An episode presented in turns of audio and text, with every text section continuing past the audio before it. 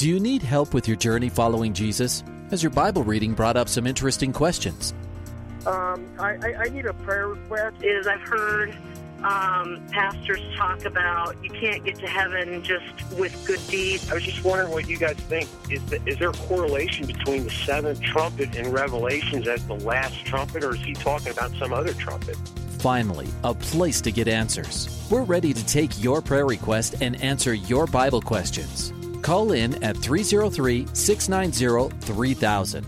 Let's join Calvary Live right now. Good afternoon, everyone, and welcome to today's edition of Calvary Live. My name is Ed Taylor, taking your calls and your questions here on the program around the country, even around the world. The number to dial is three oh three, six nine oh, three thousand, three oh three, six nine oh, three thousand. And, of course, we have a twenty-four seven text line that we use for prayer requests. And for the program, we use it for live questions, prayer requests that you can access the station directly, seven two oh, three three six, oh eight nine seven. Two different numbers. Put them in your phone book, uh, you know, if you want to be on the air, which is the best way to use this program. Call me, three oh three, six nine oh, three thousand. Grace F M is the host of Calvary Live. Grace F M is a radio network based in Aurora, Colorado. Ministry outreach of the church here, Calvary Church. We're also heard on the Radio by Grace network around the country. We're also heard on Hope F M and Truth F M, on Higher Rock Radio, and other stations that have picked us up along the way. You can listen to us live on grace f m dot com. And again, Uh, a reminder that the program is broadcast live now on Radio by Grace and Grace F M. Uh, so call me. We'll be on the air live together. On all the other networks, you hear it as one week delayed, which is kind of an added bonus for you because you can call the program. You'll hear the question like you normally would uh, because when you're on the air, you're like on a phone call with me. And when... you know, you get your answer, you get it right on the air. But in on Hope F M, Truth F M, you guys can listen next week and hear yourself on the radio, which I think is kind of cool. three oh three, six nine oh, three thousand. It's just such a, an exciting time of the year with Easter coming up in a couple weeks and just praying for the churches around town, uh, adding services, adding capacity, um, back in person, of course. Uh, gathering together and anticipating the celebration of the resurrection of Jesus Christ. So I don't want you to neglect uh, praying for your church, praying for your pastor, praying for uh, the community that literally is transformed one person at a time as men and women repent of their sins and give their life to Jesus Christ. I mean, that that really is um, the importance of being born again. It is a transformation. Uh, it is a change. It is um, one of my favorite passages in the Bible. I, I quote it, but I want to read it, so I make sure that I read it correctly. It's uh, it's written to the Corinthians in Second Corinthians chapter five, uh, verse seventeen. Great verse. You should probably memorize it, uh, as it will speak to you in those times of great trouble, those times of great temptation. And here it is. And as soon as I start reading it, many of you are going to already know it. It says, "Therefore, if anyone is in Christ, he is a new creation. Old things have passed away. Behold, all things have become new." And just to think about that, you are a new creation in Christ. Old things have passed away. Behold, all things have become new. God is doing a new thing and a new work in your life.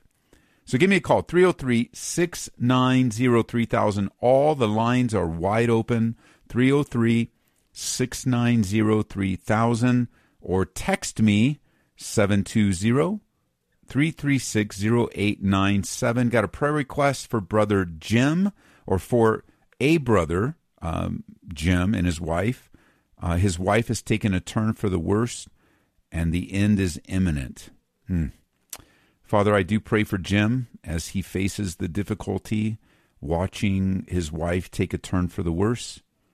I know that these these times are very challenging um, death is an enemy, and it's just such a discouraging thing to face death, even though we as believers, we don't um, we don't grieve like those who have no hope, but we grieve nonetheless. Now, I pray for Jim, and I also pray for his wife as she faces the end of life, take her last breath here, her next breath in eternity, in Jesus' name. Amen. Amen. All right, let's go to the phone lines. They're filling up. Vince is in Littleton, Colorado. Vince, welcome to the program. Hi, Ed. How you doing? Good. How are you? Good, good. Hey, I just was curious if you've ever watched or heard of uh, The Elephant Room. I kind of stumbled across it and watching sermons online and just getting your take on it, because they had some... It was about ten, ten years ago that they did this. Uh, Greg Laurie was on there, Matt Chandler, some reputable um, preachers, but they would just debate different topics of the church and stimulate some pretty good, uh, uh, imp- you know, my, uh, thought-provoking. So just didn't know if you'd heard of it or knew anything about it. I have it. heard of no. it. Uh, I have heard of it. I... remember seeing it. I don't think I watched them in uh, in their entirety, but you've got, I think, um, a couple of guys that um, I wouldn't suggest to follow. You know, Greg Laurie, definitely reliable, Matt Chandler for sure. But if I remember correctly, T D Jakes was on there. Um, T D Jakes uh, doesn't believe in the Trinity. He's a oneness Pentecostal, so I'm not really interested in uh, what he has to say. Um, McDonald, I think, was the host, if I remember correctly, and And he ran into a lot of problems in his church and was fired there. Uh, and then also um, the brother from uh, Mars Hill Church, what's his name? Um, they just did a big podcast on his. So, you know, I, I the principle of debating, discussing, dialoguing, great. I love it. I love doing it myself. But some of the guys, Mark Driscoll was his name. Some of the guys, you know, I just, uh, I... I believe they're brothers. I believe we'll be in eternity together. I mean, I think uh, when it comes to T D Jakes and denying the Trinity, I mean, he's going to have to answer to God for that. I don't know how that all sorts out or if he's even changed his view, but, you know, I'm not, those aren't guys I would really recommend to follow or read or. Yeah, I agree. I agree. I on. just, uh, when I watched the uh, Mark Driscoll and T D Jakes, uh, there was, you know, Mark Driscoll called him out on his modalism and such, and uh, just was interested. It was just, it was, I think for a mature Christian that can, you know, sit through it, it was, it was neat to see them debate these topics. And I just wasn't sure if you'd heard about it and watched it and just wanted your opinion on it. So, yeah, no, I appreciate it. I mean, I, I agree with you. I think healthy dialogue, healthy debate, um, there's again, maturity, you know, and, and really whatever level of maturity we're in, like, The, the the reality of testing all things, holding fast to what is good, um, and I do like, uh, and, and I do appreciate, um, you know, hearing alternative views. It helps to refine our iron, sharpening iron. But um, some of those guys definitely wouldn't recommend. I, I agree with that. Now, being it ten years ago, uh, yeah, it's sad to see some of them. You know, it's it's the day to day stuff. But yeah, it was sad to hear and find out about some of that stuff. But, well, thank you. Yeah. I appreciate it. Thanks, and Vince. God bless you. Bless you, man. Bye-bye. three oh three, six nine zero, three thousand is the number. Give me a call. Phone lines are open. When one drops, another one opens up. Staying in Colorado is Mike in Pierce, Colorado. Welcome to the program, Mike. Hi, Pastor Ed. Thanks for taking my call. You're welcome. What's um, going on? Uh, our second oldest son, he has suffered some severe traumatic brain injuries significantly oh. over the past twenty years. Yes. And this, he had recently gotten married last summer and got in trouble, and now he's in Weld County Jail. And he's, he's he believes in Christ, and okay. Mom and I have been, the whole family have been praying for years. And, you know, we understand God's got plans for him, and he, he's pulled him back from death so many times. He is our, our walking miracle for sure. Mm-hmm. That's um, great. And he's been struggling uh, with COVID inside jail. It's even tougher because a lot of times they don't even let him out. They don't even let mm-hmm. him outside. But just this morning or last night, He had a mental setback, and he's on suicidal watch right now. Okay. And I know he listens to your show, and I praise God for that because I listen to you every day, and you've been oh, a good. true blessing and inspiration with the way you um, share the gospel. And I mm-hmm. just wanted to get prayer for him and okay. um, let him know that his parents and family and God's family are all praying for him, and he does have a hearing coming up uh, okay. next week. Um, but it's a long process, and hmm. we just want him to know we, we love and support him, and God supports him, and, you know, we're there. So, what's his first name? His name is Levi. Okay. Lord, we pray for Levi and just the, everything surrounding his life right now, even with that um, traumatic brain injury and all the effects of that, Lord. But I, I am grateful that he's alive. I'm grateful, God, that he could even be listening now, or if he's not listening now, you could give that impression, Father, of the Holy Spirit in his life, just reminding him he's not alone, reminding him of your faithfulness, your ability to walk him through this, you know, super challenging time being in jail, um, having to face charges and face arraignments and face court hearings and the long process, Lord. We pray for health and healing in his life. Um, and Lord, even a, rep, uh, a repairing, God, a repairing of his mind, Uh, a renewing of his mind, an establishing, Lord, of his strength and faith in you. And so I pray for him, but I also pray for his parents. And it's just a very challenging time right now, a very difficult time. But I know that, Lord, you are faithful. Um, and I've just been meditating lately, Lord, on when your word says, even when we are faithless, you remain faithful. And so it's our heart, God, to lean into you, to trust you, and to walk day by day abiding in you. In Jesus' name, amen. Amen. Thank you, Pastor Ed. Appreciate it. Keep us up to date, Mike. Thank you. God bless. All right, bye-bye. Yeah, you know, this is a couple times that's come up uh, recently. Uh, a couple times I was talking to um sister at church um, and, and another brother at church, and then now Mike, that, you know, jail has entered into their family through a loved one. You know, they have a loved one in jail. And it just reminded me of my own experience, uh, my own life, that jail was actually one of the beginning steps of God really turning me away from sin. And it didn't happen right away, unfortunately. I get thrown in jail. I have to go through the whole court process. Uh, and, you know, I even had to go to A A classes and took my driver's license away. And I had all these things happening to me, and, and I still didn't surrender.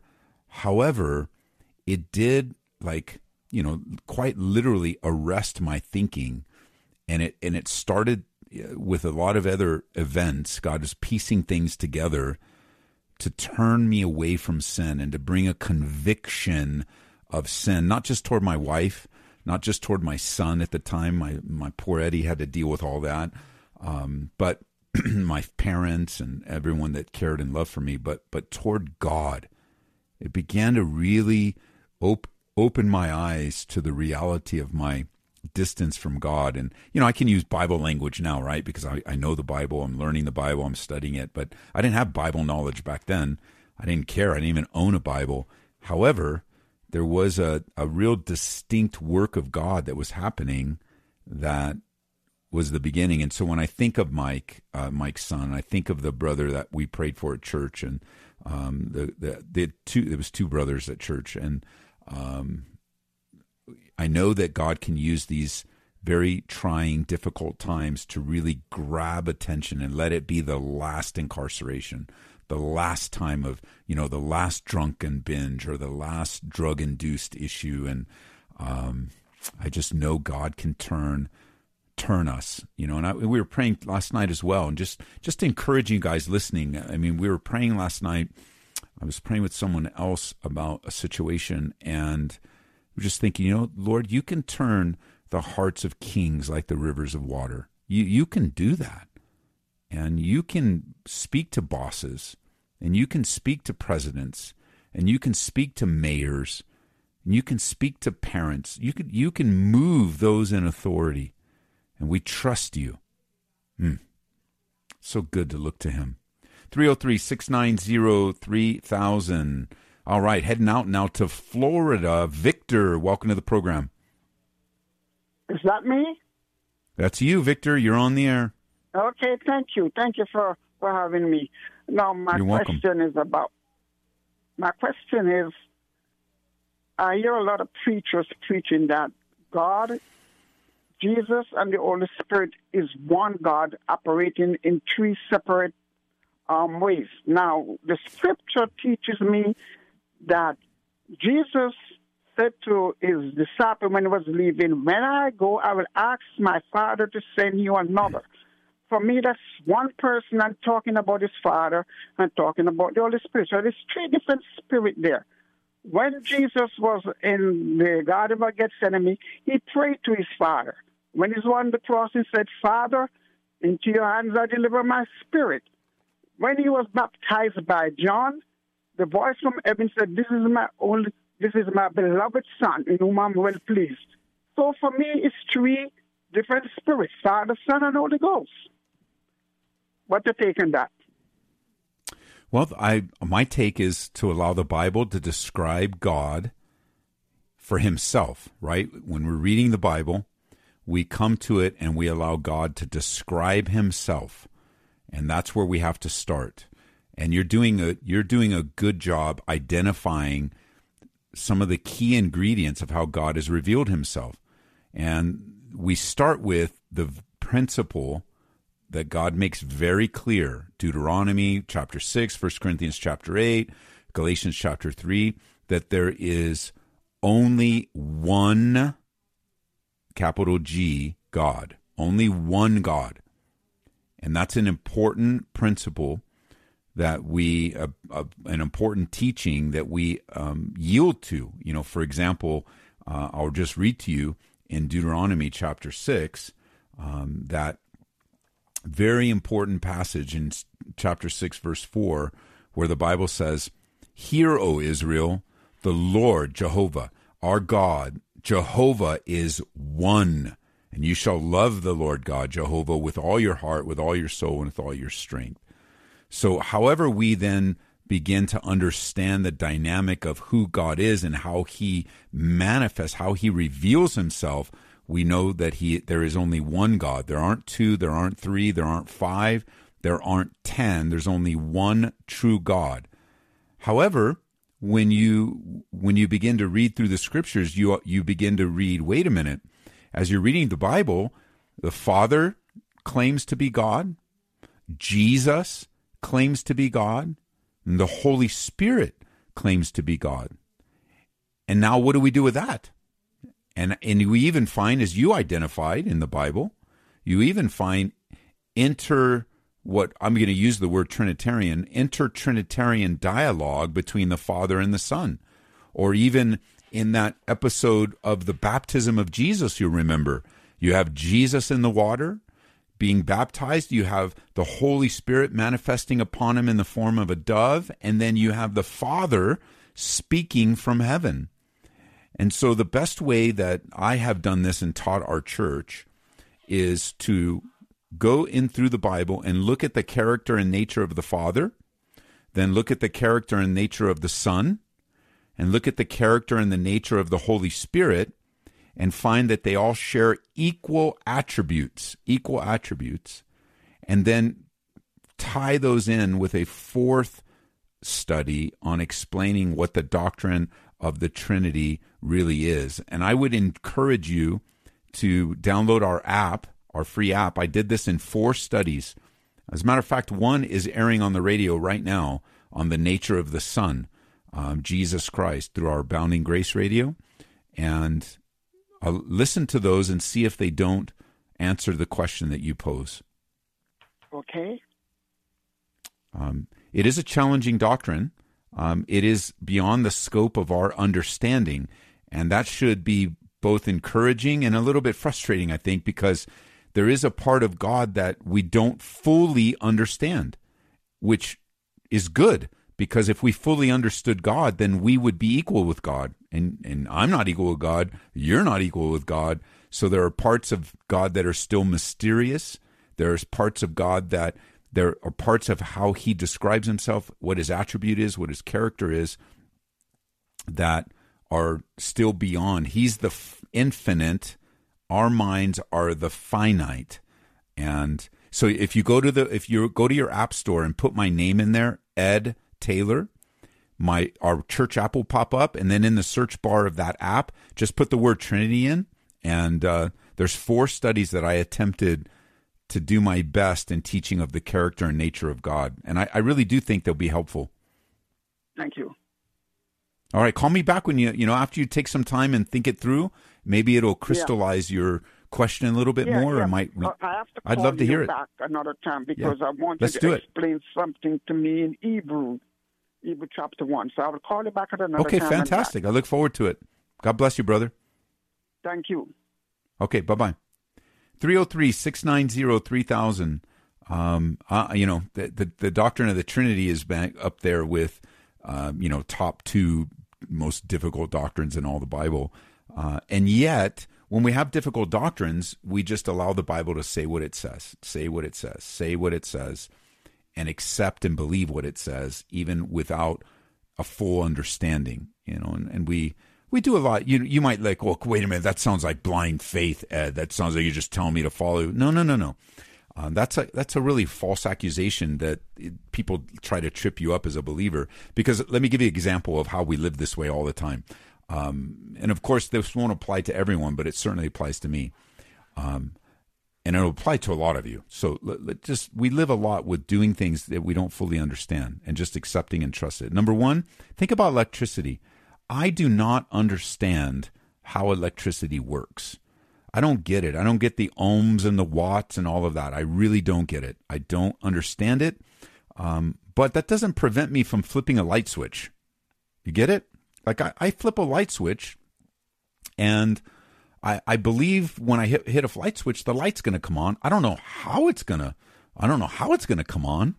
Um, I even attempted to study electricity and take, I took a class maybe thinking that would be a career. And I think I took it for two weeks and I'm like, nah, I'm out. I don't know how to do this, but it doesn't prevent me from flipping a switch or turning the lights on on my car. I don't, I'm not a mechanic. I don't understand how engines work, but I drive a car every day. Um, there, there's a lot in life that we don't fully understand, but we accept and we live with, and maybe we attempt to learn a little bit more. But there, we don't have full understanding of everything. And so don't let somebody go, oh, that's just a blind faith. You're just following people. No, that's not true. That's not true. That's like, oh, no, you flipped the light switch. Oh, that's just blind faith. You're just, you know, trusting electricity. It's all nonsense. Don't let people do that to you. Um, in, in normal, real life, we participate in a lot of things we don't fully understand. Why not with, why can't God withhold or be beyond our understanding and yet still demand our faith? Why can't he do that? Of course he could do that. He's bigger, better. He's our creator. We are his creation. So at any rate, three oh three, six nine zero, three thousand. Let's go to back to Colorado. Ellen in Highlands Ranch. Welcome to the program. Thank you. Thanks for taking my call. How are you today? You're welcome. I'm doing great. Good. Hey, so I, just real quick, I'm fifty-eight. I grew up uh, Lutheran. I yes. have, since twenty years ago, um, just really didn't believe in the theology of it, and have since okay. um, become just really, it's all about the relationship with Jesus and, and all of that. So my yes. sister, however, is still a Lutheran pastor, and she and I were talking today, and once again, she brought up this old argument that there's nowhere in the Bible that condemns homosexuality. Right. And that um, also that infant baptism is what you're supposed to do based on what Paul said. And I went through those two things, and I, you know, and I, I was able to kind of stand my own and tell her some things. And she said, yeah, you just, you don't get it. People take the Bible wrong. And I said, well, I, I don't. I don't. Yes, they do. So, yeah. So anyway, what, you know, I understand maybe Jesus was neutral, didn't say specifically anything about homosexuality. No, he definitely was not neutral. No, no, okay. He definitely was not neutral. Um, so let's go back a little bit and back up, and we may have to take this call into the next segment because I, I definitely want to finish our thoughts and have a, a good dialogue. So let's just back up and say, agree, let's let's find some agreement with your sister. And people do take the Bible wrong, no doubt, one hundred percent. And in this case, I would I would assert that your sister uh, takes the Bible wrong on this topic, because Jesus is definitely not neutral. Even though someone doesn't say something in the negative, doesn't mean he doesn't affirm. That doesn't mean the same truth isn't affirmed in the positive. Because if we took that kind of logic, well, Jesus didn't specifically condemn something, then we could make up all kinds of weird theology, couldn't we? For example, Jesus never condemns drunk driving. So I guess it's okay because Jesus never condemned it. Um, I mean, that's just foolish logic. I, we, we, it's, it's taking such a leap away from the clear passages of Scripture on this particular topic. So number one, the Bible absolutely um, condemns the sin of homosexuality, just as strong as it condemns the sin of adultery, just as strong as it consent, condemns the Uh, sin of fornication. Um, it absolutely does. And, and the Holy Spirit, speaking through Paul on at least two occasions, um, condemns homosexuality. And then if we back up and go, well, wait a minute, what did Jesus never mention homosexuality? No, but he actually mentioned something higher than homosexuality. In Matthew chapter nineteen, do you know what he does? He defines for us what marriage is.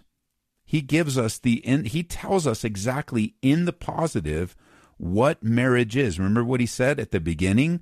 The Creator made them male and female.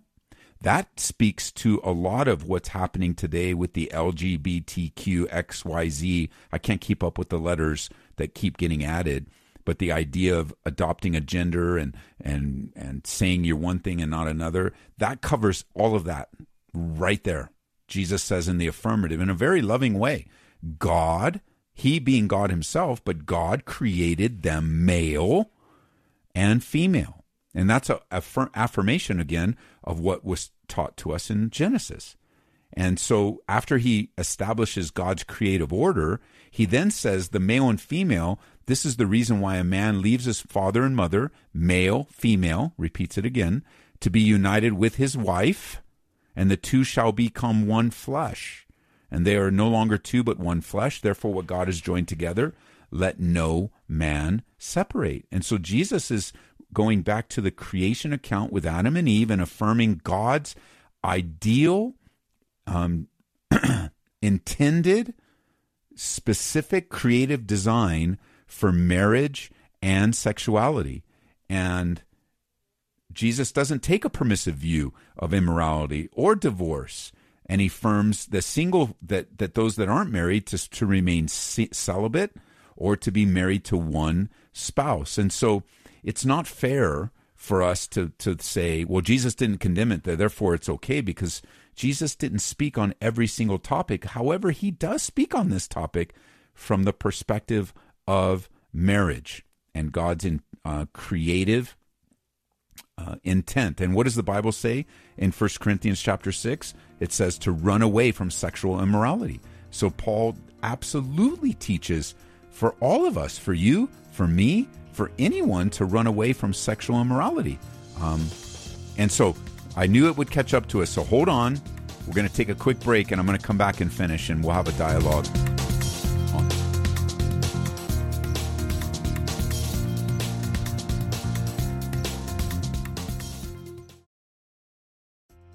Welcome back to Calvary Live. Give us a call at three oh three, six nine oh, three thousand or text us at seven two zero, three three six, zero eight nine seven.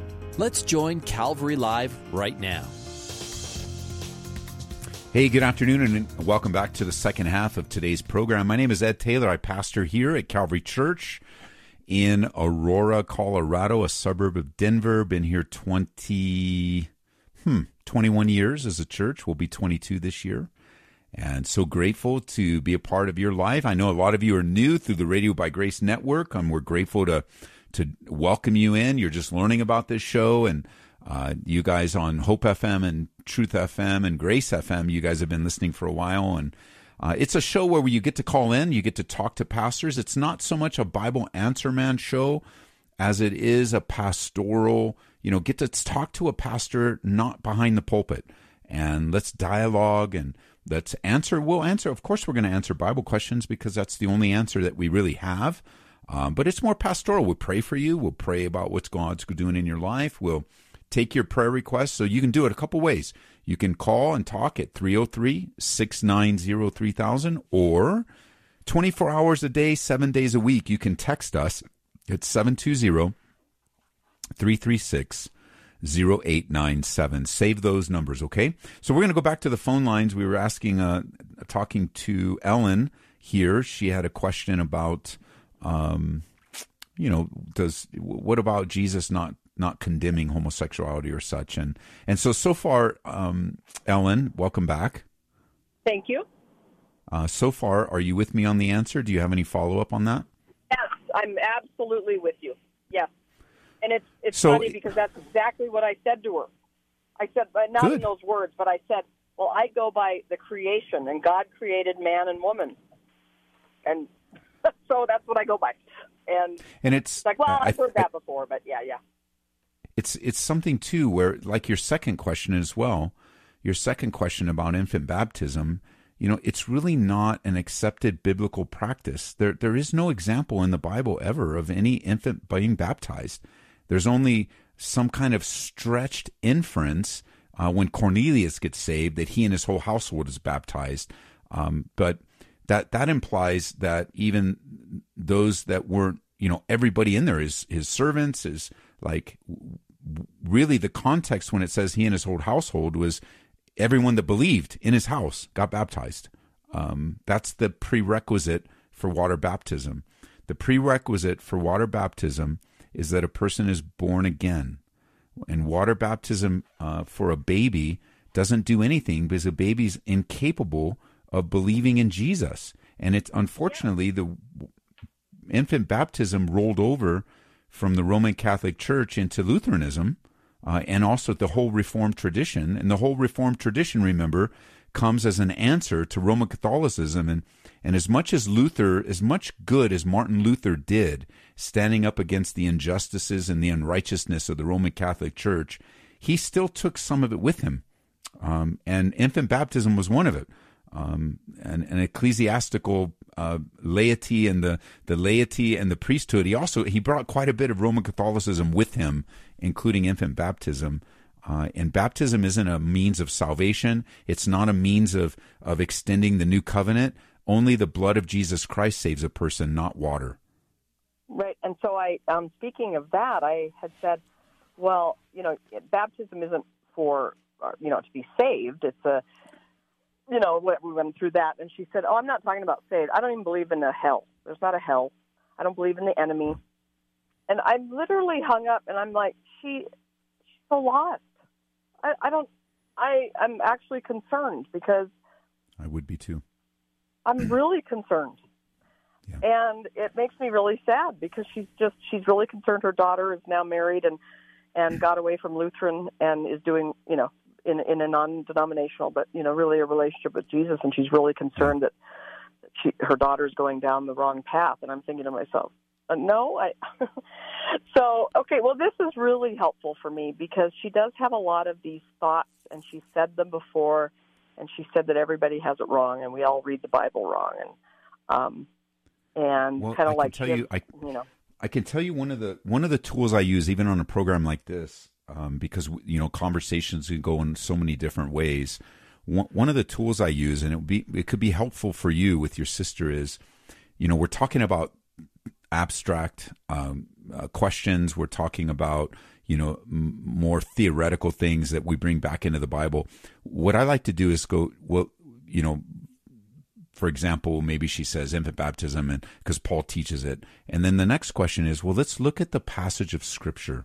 If we're reading the Bible wrong, let's read it together. And and really, there's a power in the Holy Spirit. Like if you tie an issue to a particular scripture, then we can read it together. We can do a mini Bible study together. And oftentimes, when you just read the scripture that's referenced in and of itself, it doesn't mean what the person thinks it means. Like, so you have to have all these layers. Well, people don't read the Bible correctly. Well, let's read it together and let's both read it correctly. And kind of taking away those little barriers, those little things giving room for the Holy Spirit. Why? Because there's power in the Bible. So if you begin, if you get another opportunity to speak with your sister and just, let's talk about a scripture. Let's talk about Matthew nineteen. What did Jesus mean here? Um, you know, she may still argue, but now the argument's tied to the living Word of God. And we, it's not just dependent upon our logic or our answers, but we're getting the Word of God even in her mouth so that the Holy Spirit can use it. So good. That is such great advice. I'm literally going to do that next time. Yeah. Cool. Well, God bless you, well, sister. Thank you so much. It's just You're so welcome. Wonderful to talk with you, and we just love, right. love this radio station. And oh, good. A great testimony. Someday I'll call in and tell you my testimony about this radio I would station love and how to. It changed my life. Oh, cool. I'd love to hear that. Thank you. Okay, you take care. Thank you. All right. Bye-bye. All right, let's head over to Kentucky now, Lexington, Kentucky. Jacob, welcome to the program. Welcome, sir. How are you? I'm doing fantastic, man. How are you?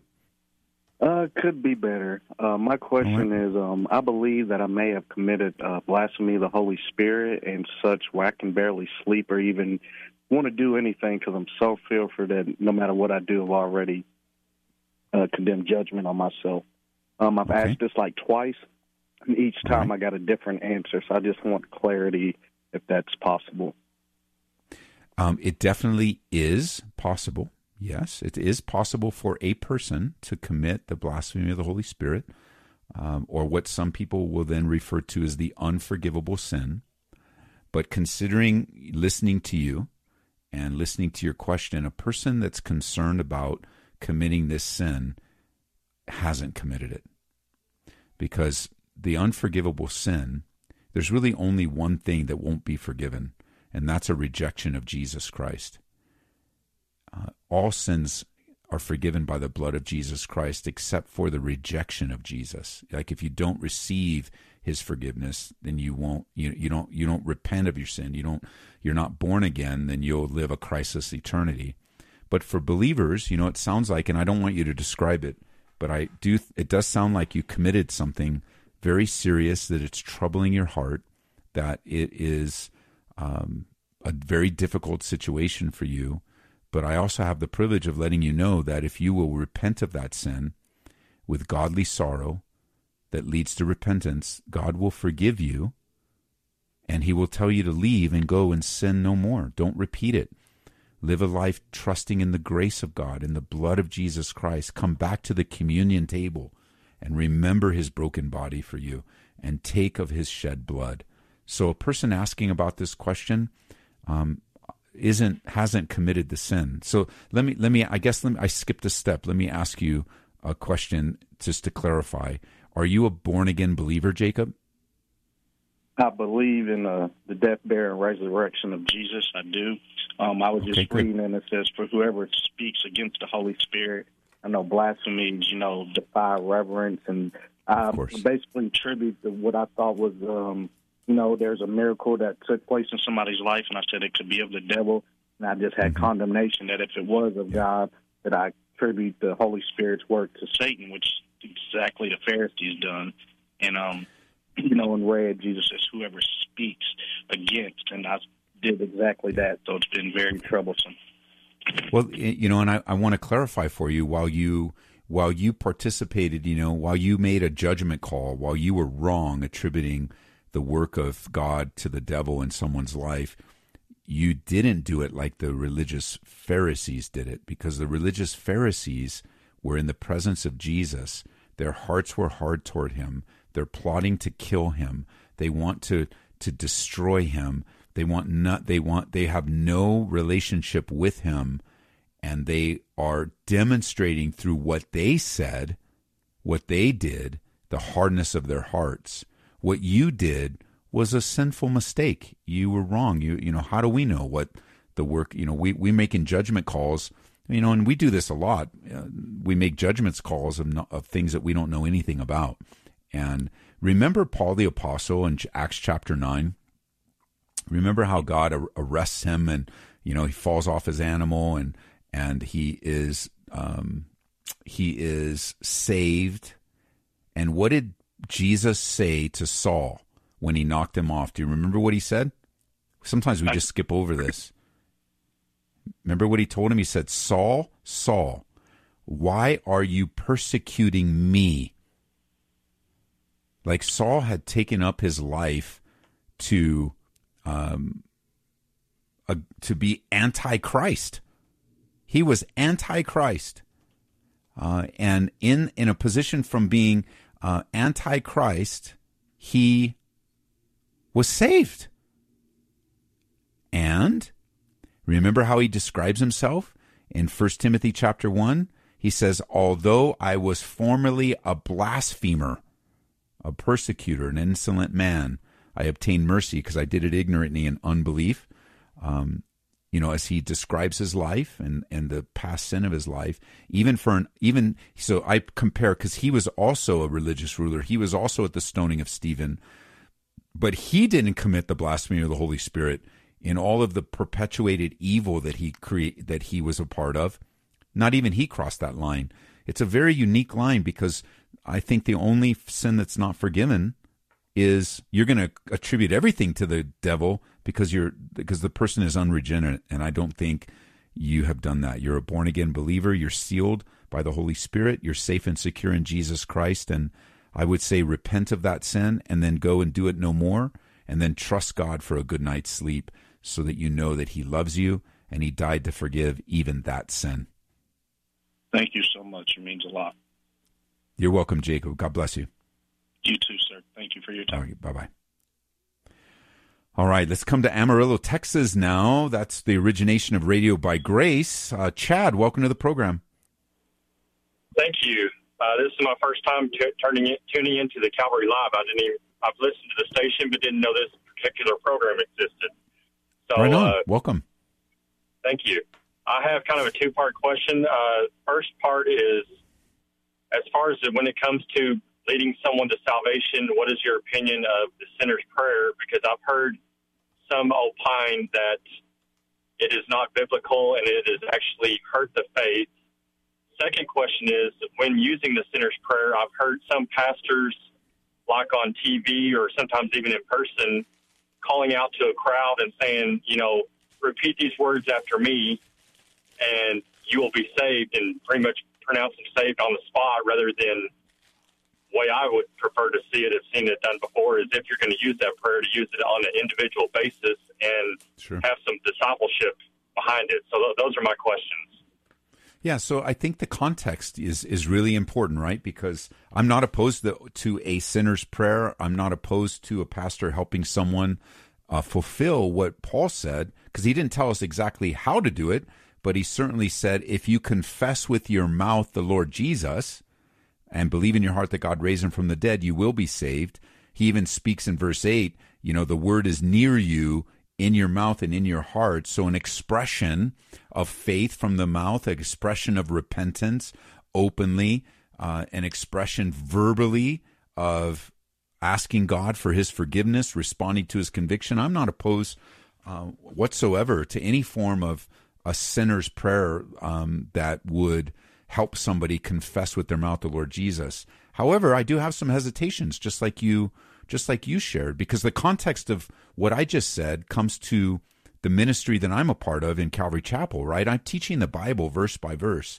I'm giving the whole counsel of God. Um, I'm explaining the conviction of the Holy Spirit. I'm explaining true repentance. I'm explaining that no one can come to the Father except through Christ, that a prayer doesn't save you, and raising your hand or an altar call or standing doesn't save you. It's only God that saves and gives. So there's a context, right? So to the second part of your question, from some guy that says, oh, let's all say this and you're all saved, that's nonsense. Um, that's not possible. That's like saying, let's all get baptized and you're all saved. You know, that's just not true. You, that, so I think that the debate over the sinner's prayer um, is, you know, I guess it if you don't nuance it, just condemning it wholeheartedly is not, is truly not, um, truly not a a valid way to address it, because somehow we maybe a, a person who, I hate the I don't I think the sinner's prayer is not true, so I'm just going to have a person say with their mouth that they believe in the Lord Jesus. Okay, so you had them confess something with your mouth. Why not have them confess repentance? Why not have them confess a dedication of following you?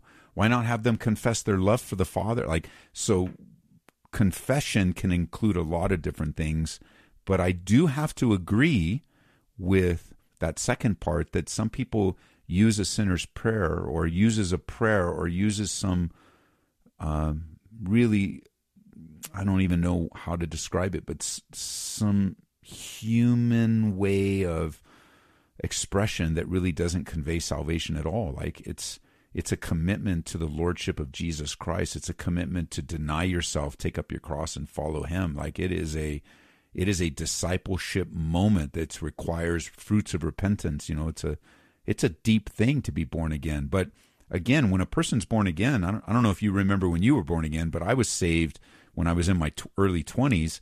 I didn't know hardly anything. I didn't know, I didn't even own a Bible when I was saved, but God, I was born again in that moment.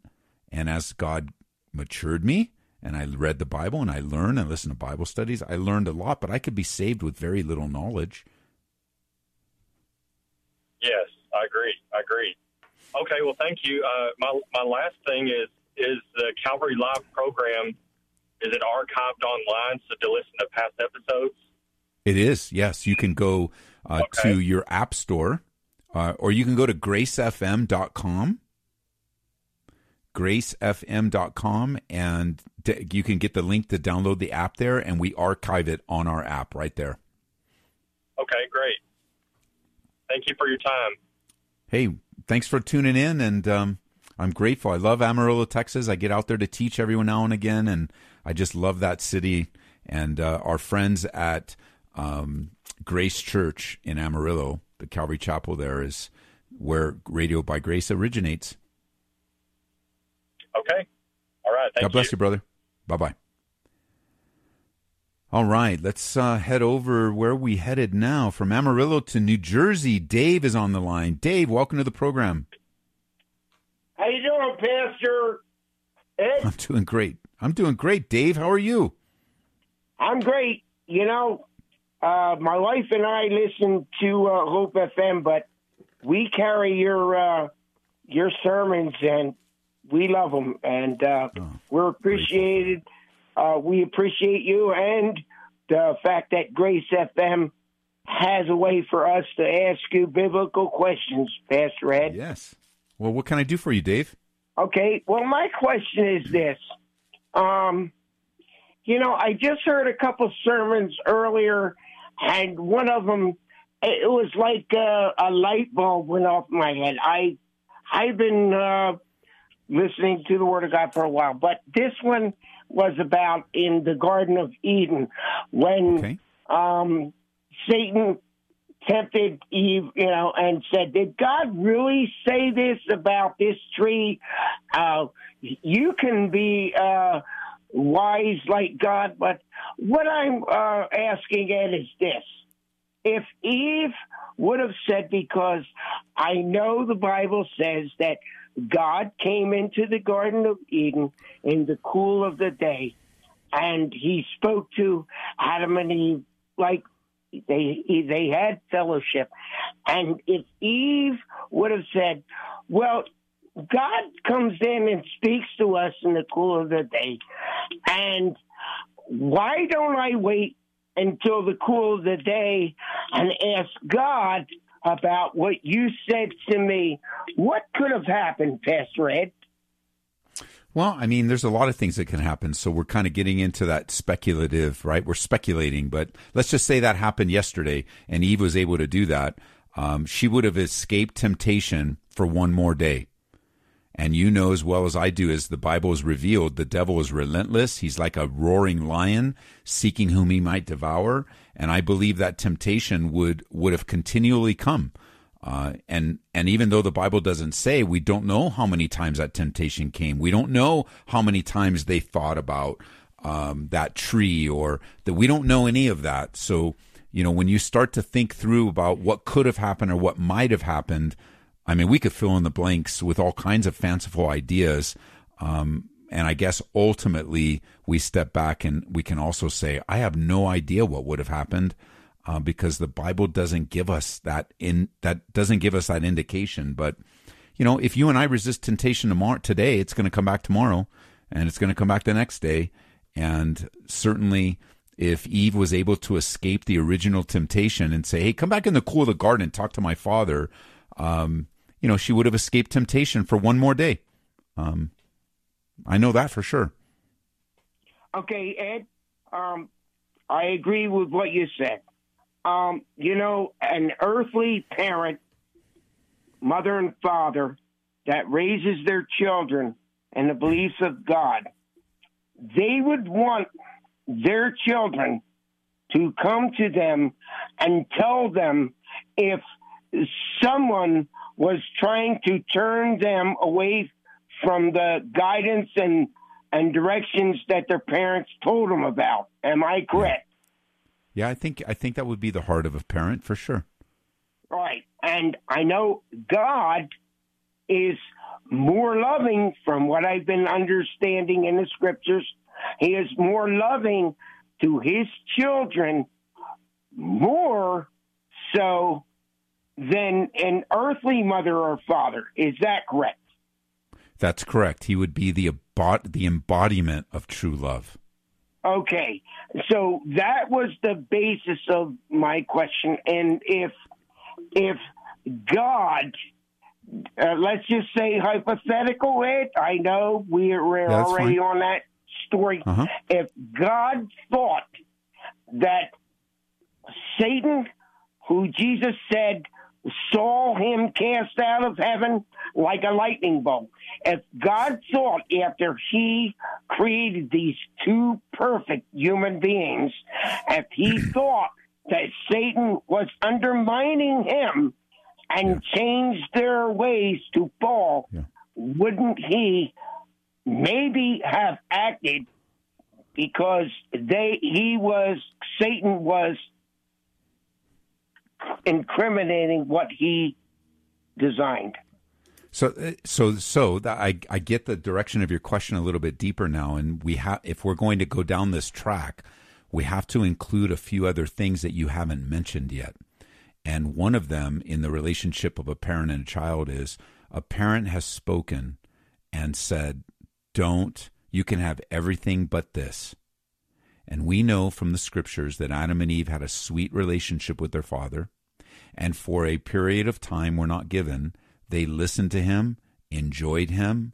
He ha- they had the affirmation of deep relationship. They avoided, they, they obeyed God. They enjoyed him of their own free will. And that's an important, that's an important piece of this whole scenario, Dave, because in order to have a real relationship, it has to, there has to be freedom. Like, for example, for you and I to be friends, you had to want to call this program. I can't make you call. Hey, Dave, you better call me, and we're gonna we're gonna talk on the radio. And you know that's not a real relationship. But but when you when you choose of your own free will to pick up your phone and dial the number, you and I can now we can walk together because nobody's making you do that.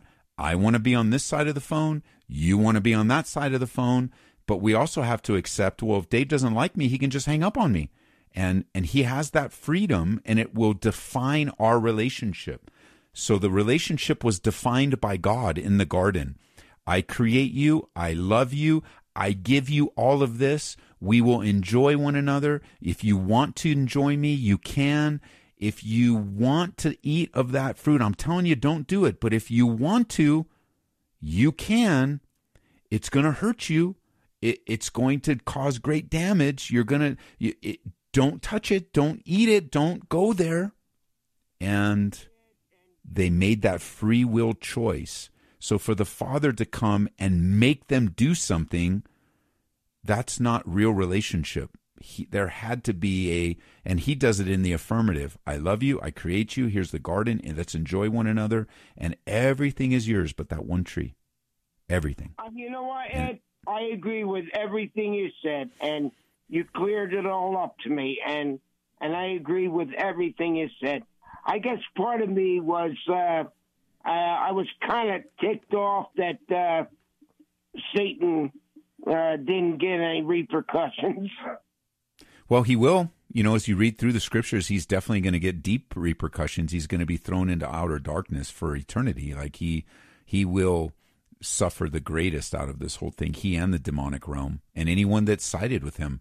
Um, you know, the Bible the Bible says very specifically that that hell and eternal separation from God was wasn't actually created for man. It was created for the devil and his rebellious uh, demonic realm. So he he's not getting away with anything, and I think that's a.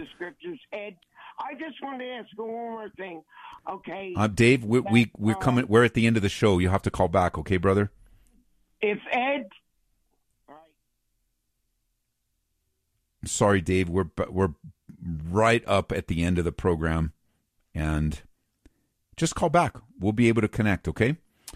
Hey, uh, you're listening to Calvary Live uh, on the uh, many radio networks. So grateful that you've chosen to join us. I'm back in town. Just got back from Israel. We're already planning our twenty twenty-three trip, so plan ahead, start saving. You're going to want to go to Israel. It is a trip of a lifetime, uh, and when we get more details, we'll definitely make them available to you uh, to walk where Jesus walked. I mean, when we go to um, Saint Peter, Gallicantu, in the area there, there's actually a Roman road that's original to the first century and absolutely the road that Jesus took. Those, I mean, it's so much so that they, most of the stuff in Israel you can touch, but they put a fence around this one to preserve it. Um, uh, you, you know, the Garden Tomb. We're up in the Galilee. We are in Capernaum and all the sites. Do our devos on the Sea of Galilee. Except this year the water was so high that we couldn't do it. The Sea of Galilee is so full. Uh, we go down to the Dead Sea and you float in it, the lowest part on the planet Earth. Imagine that, if that was all you went for. But it's a Bible vacation. Uh, and, man, just got back, still jet lagging. Eve, so is Kevin. Kevin got to go on this trip, and Kevin's jet lagging.